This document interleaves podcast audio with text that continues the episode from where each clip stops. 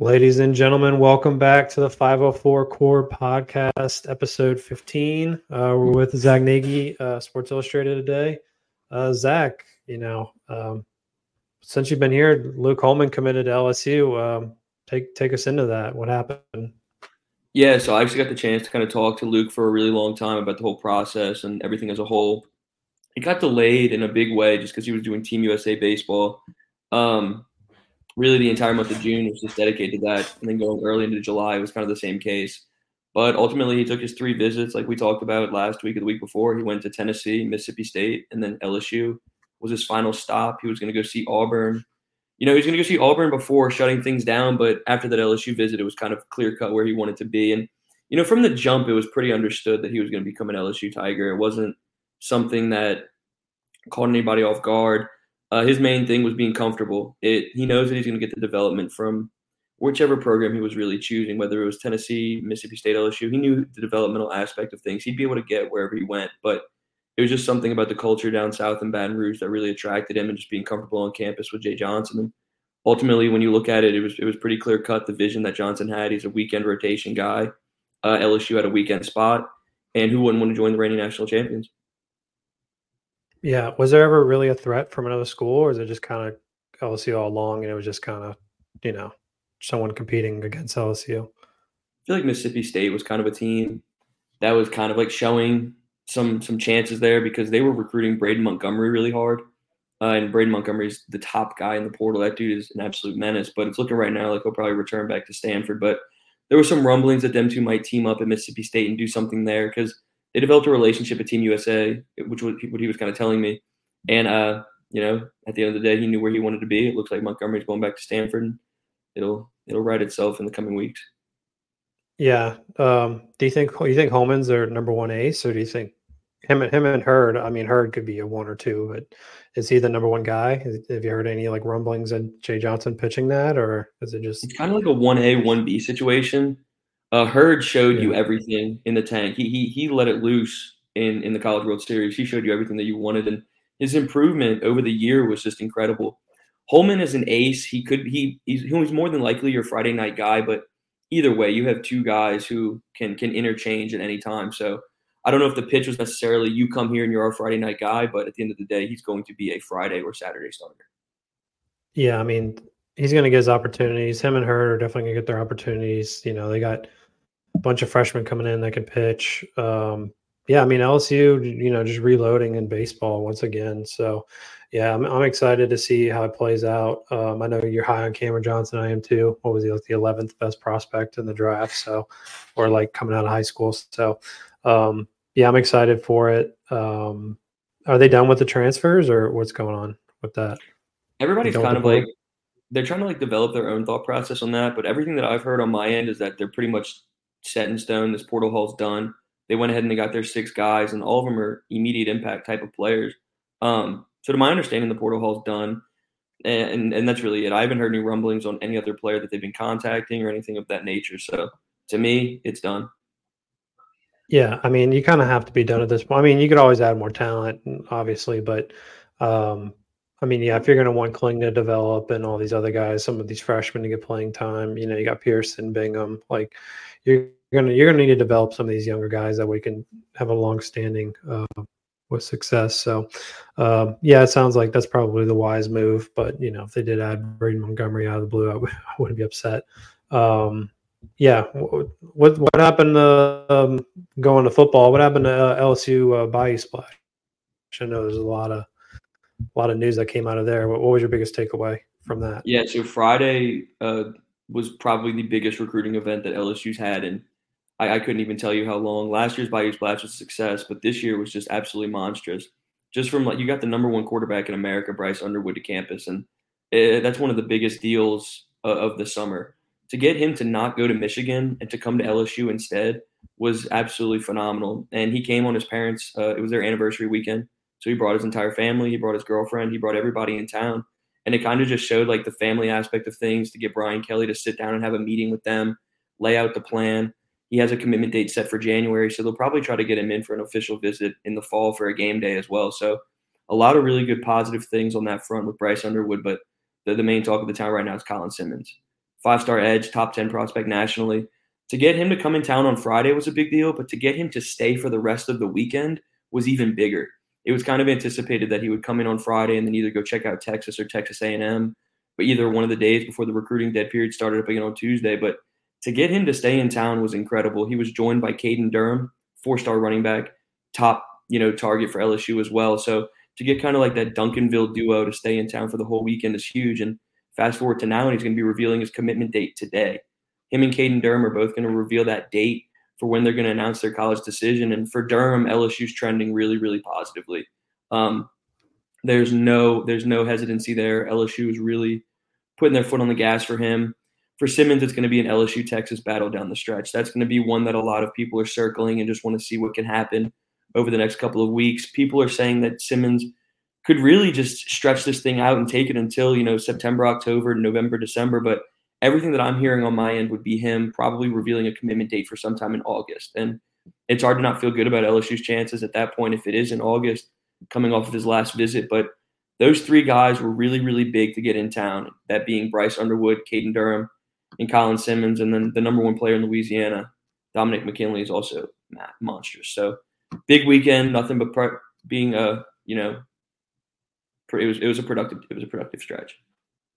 Does Durham have any influence on Colin Simmons? I mean, I know they're close, or at least it seems like on social media. I don't know how close they are, but uh, would that have any kind of influence on Simmons? Because it seems like seems like Durham's a L S U lean right now, right? Like that's yeah, that's I, would, I, would, I would say so. Yeah. So, like, does Simmons have any, inf- or does Durham have any influence on Simmons potentially committing to L S U? A lot of people would tell you yes. I'd probably say yes as well. Today's going to really tell the story. Just, are their commitment dates going to be the same? Are they going to do it on the same day? They're both kind of – they both understand the platform that they have. So ideally they would do two separate dates so that they can both have their own, you know, special event. But, yeah, I mean, I would say that both of them are definitely pushing the team up at the next level, and that would be either at, you know, Texas A and M or L S U. So we'll see what happens there. But today today's going to be huge. Wh- whatever date they decide is going to tell the story. Yeah, I mean, I, I tuned in. I saw so you joined too. I tuned into Durham's live. Um, yeah, he said he wasn't going to Texas. He didn't like Texas at all.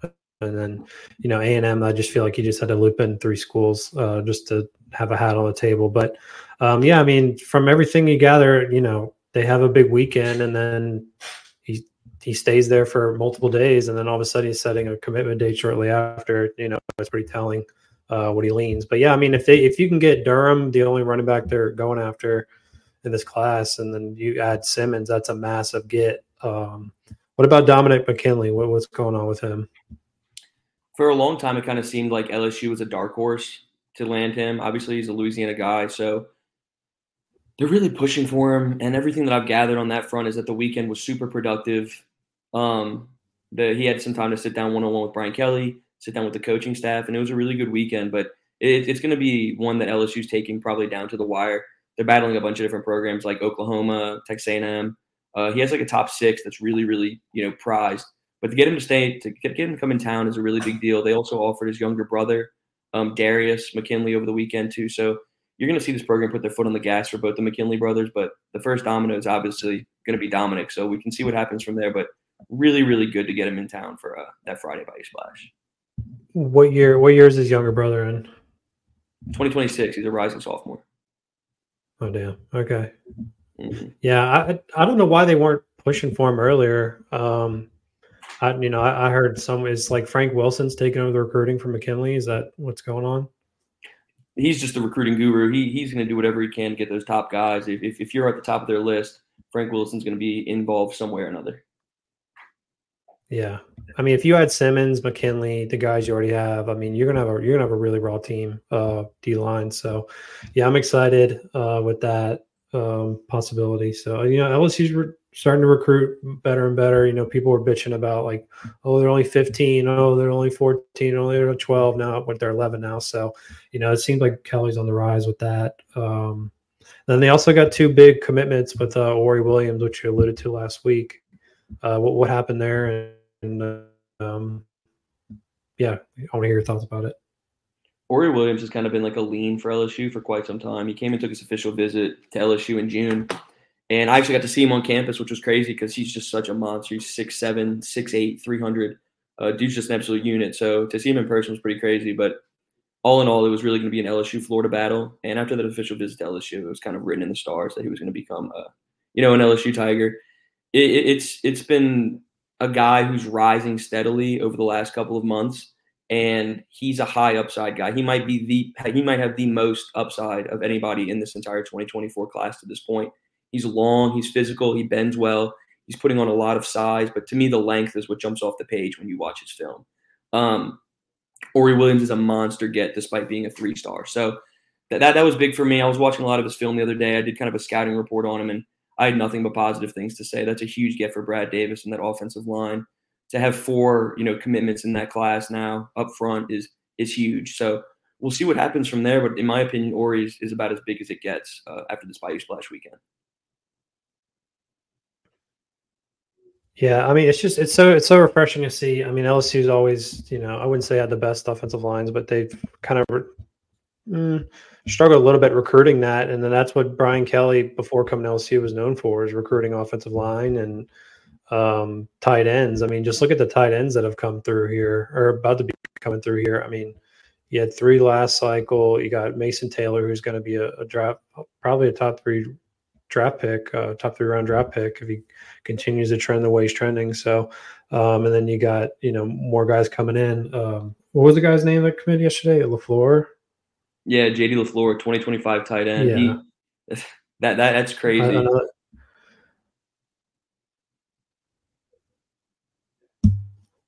Yeah. Um, his J D? Dad played at L S U, didn't he? Yeah, so J D LaFleur's a legacy. His dad was an All-American. Yeah, LaFleur. I think his dad was a first-round pick. Yeah, his dad is he, yeah. his dad's a freak. And I mean, if you go look at J D, I mean, he's six six, two twenty as, as a rising junior. And he, he looks like just a monster. So really, to get in early on his recruitment's huge. Yesterday was the first day that, you know, programs can actually start initiating contact with juniors as opposed to juniors reaching out to the staff. So to get him to shut down his recruiting process on the first right. day that you really can, it, it is tremendous. And it shows kind of like just what everybody's doing in that recruiting department for L S U. J D's a freak. He's the third commitment in the twenty twenty-five class. So to, to get him to shut things down and know where he wants to be is, is a telling sign for what that twenty twenty-five class can develop to be.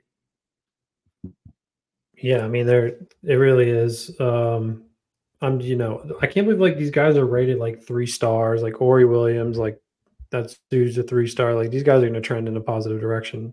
Probably get that four star, but um and then that guy, what's his name, uh, Joseph Cryer, he, he committed. That was pretty fast. I mean, L S U offered him a team within twenty-four hours. He decommitted and committed to L S U. Um, that was pretty pretty cut and dry, it seemed like, huh?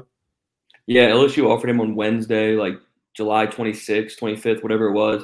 And literally four, five, six days later, he flipped his commitment from Ole Miss. And another Louisiana guy, he's up in Natchitoches playing for them. And just a monster get for L S U. His film is tremendous. You were talking about like these guys being three stars and whatnot. Joseph Cryer is some of the best film that I've watched um, for these twenty twenty-four guys. So to get him to flip from Ole Miss and come to L S U is another really, really big get for Brad Davis and that offensive line. So they're not slowing down anytime soon. They have two other guys that they're keeping tabs on. But in my opinion, to secure Ori Williams, get Joseph Cryer involved, and then push into the twenty twenty-five class too is just showing that that Bayou Splash event went crazy. And now – you know, you have Colin Simmons, Caden Durham shutting down their processes is what it seems to. Who knows what Colin Simmons does, but it, it's it's it's really ramping up for L S U recruiting. They're showing no signs of slowing down. Yeah, no, it's exciting for sure. Um, what? How many? How many twenty twenty-five kids went to that Bayou Splash thing? Do you know? Do you have like an official list? Yeah, probably say like thirteen. Kinda... Probably like thirteen, fourteen, like top guys. Uh, it was a really big mix yeah. of like twenty twenty-four commitments, twenty twenty-four targets.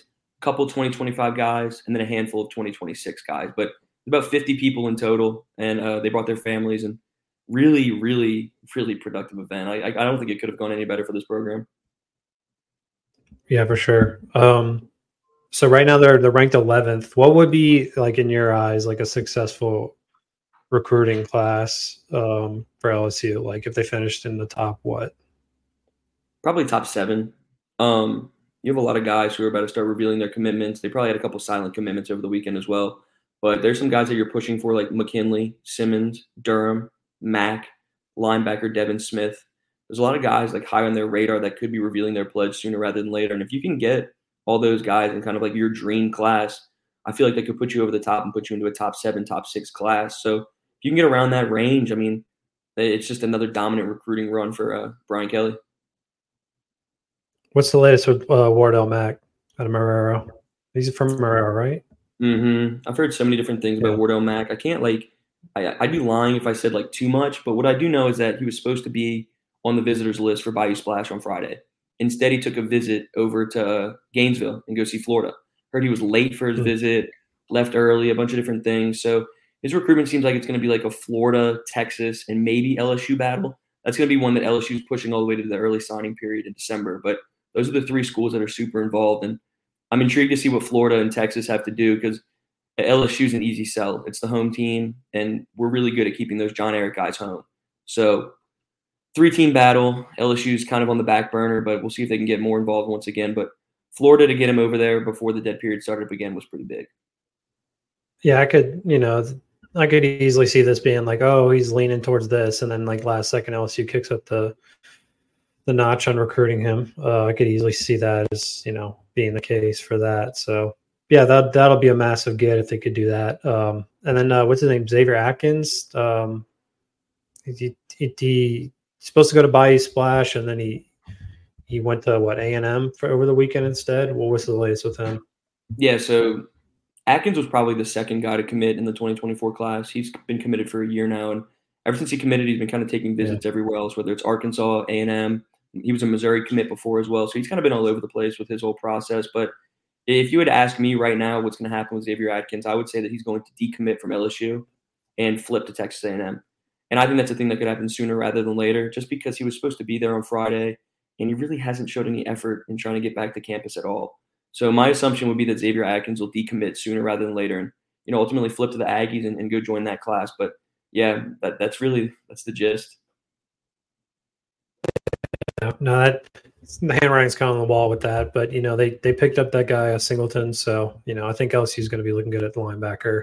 Um, yeah, no, it's exciting times. So uh, any other recruiting news? And then you said – With um, there's a, there's the dead period. When does that kick in, or is it kicked in already?